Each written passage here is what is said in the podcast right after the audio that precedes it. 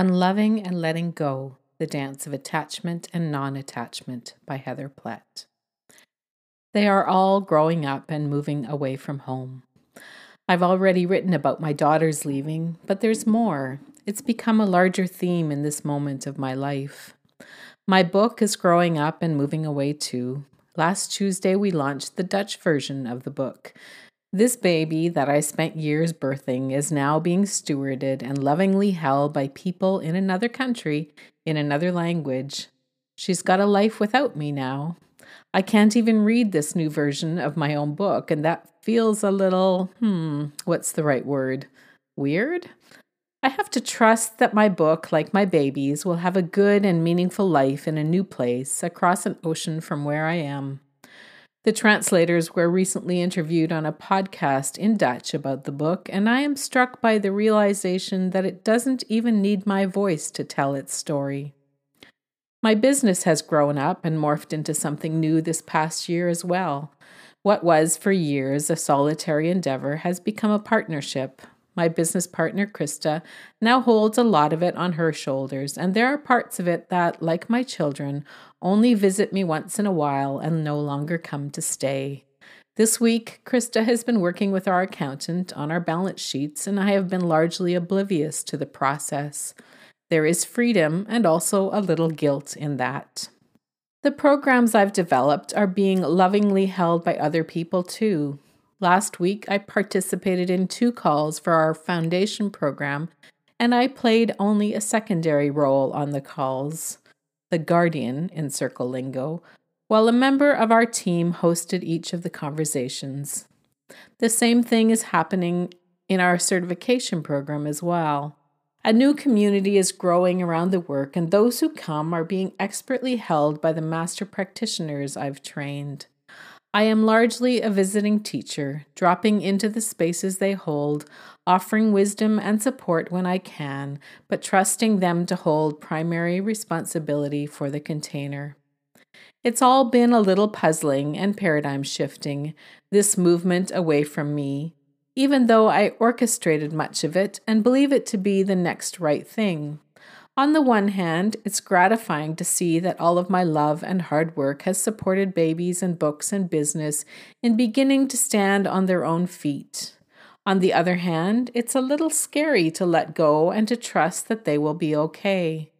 On the one hand, it's lovely to have this new spaciousness that their independence has granted me. On the other hand, it's lonely to be the one left behind. On the one hand, there's freedom in letting go. On the other hand, the ground feels wobbly when so many things that anchored me are being released all at once. Hold with an open hand, I often tell people when I'm guiding them in an understanding of what it means to hold space. When you hold too tightly, you're at risk of hijacking space instead of holding it. An open bowl is about freedom and trust. A closed bowl is about control and fear.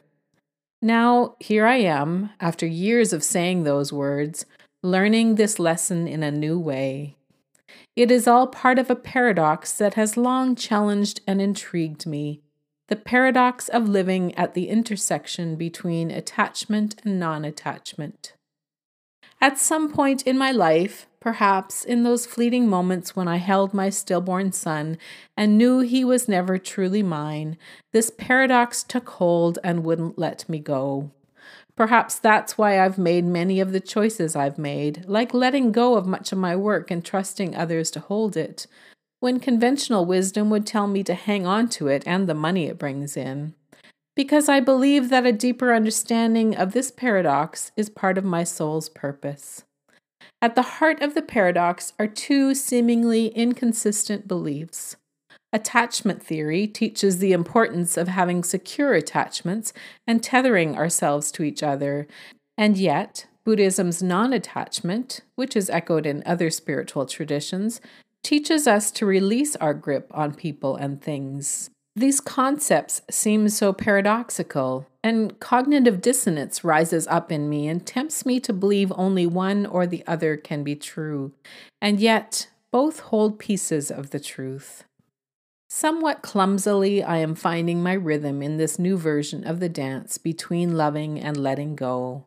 I am learning new discernment about when it's time to hold tightly and when it's time to release my grip. I must allow them all, babies, books, and business, to seek out their own journeys, to stretch into their own autonomy, and to live their own truth, while I offer them love and a safe place to land. I must believe that they are wise enough, strong enough, brave enough, and resilient enough to walk the paths that call them, even when those paths take them away from me. I must trust the other people who now hold space for my people and my work, my baby's book and business, to do so with as much care and compassion as I have done. Truthfully, though, there is no paradox in these teachings. It is only a limited, fearful mind that chooses to see the binary. A deeper exploration reveals that they are more like yin and yang, intertwined and each holding pieces of the other. Secure attachment is not tethering yourself to another person. It is living side by side, connected but not chained. It is to offer what the nest offers the baby bird a safe place to be comforted and a brave space to launch from when it's time. Non attachment is not about living an aloof and non committed life. It is about resisting codependence with other people or things and becoming neither controlled nor controlling, manipulated nor manipulating. It is to love wholeheartedly, but to release any illusions that you have control over the outcome of that love.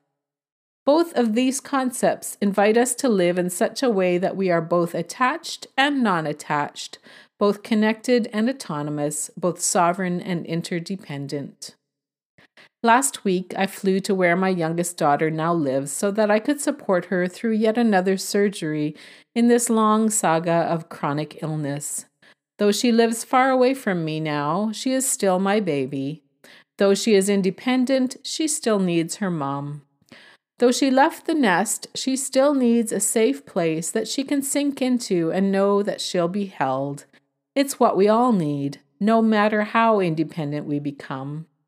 More than once, before and after her surgery, when we were curled up on either ends of the couch, our feet found each other in the middle.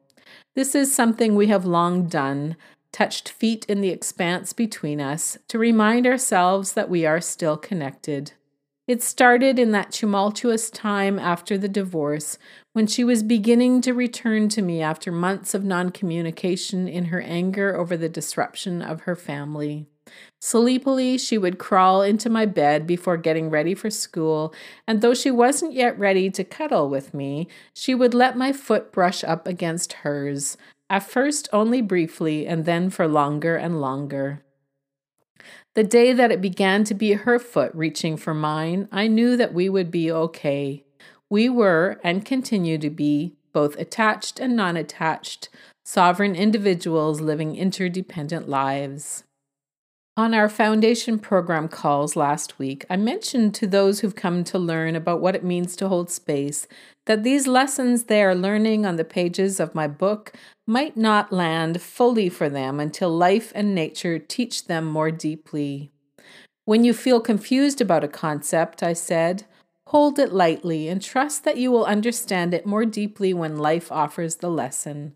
The pages of a book, and even a rich conversation like this with other learners will never fully offer you the depth of wisdom that your own life will someday offer. This continues to be true for me, their teacher. Though I have written for years about what it means to hold space, life still has much to teach me. These days, I am learning the grace of letting go, and I am learning to hold myself in this grief when the letting go feels hard and I am learning to experiment with this new freedom the letting go offers. Today, as I settle more deeply into this learning, I find myself wondering whether the mother bird, after she has watched her baby birds leave the nest, must learn a new kind of flight when her flight's purpose is no longer about finding food to bring back to her babies. Perhaps she too needs to launch herself from the nest she has built into the unknown spaces beyond, trusting that she too will find places to perch and be held when she is weary from the flight. And maybe in this new flight, as she learns the paradox of loving and letting go, she will also learn on an even deeper level than she has before that grief and joy can be held simultaneously and that they are not entirely different emotions. And she will be reminded that every new liminal space she enters will bring the promise of a new story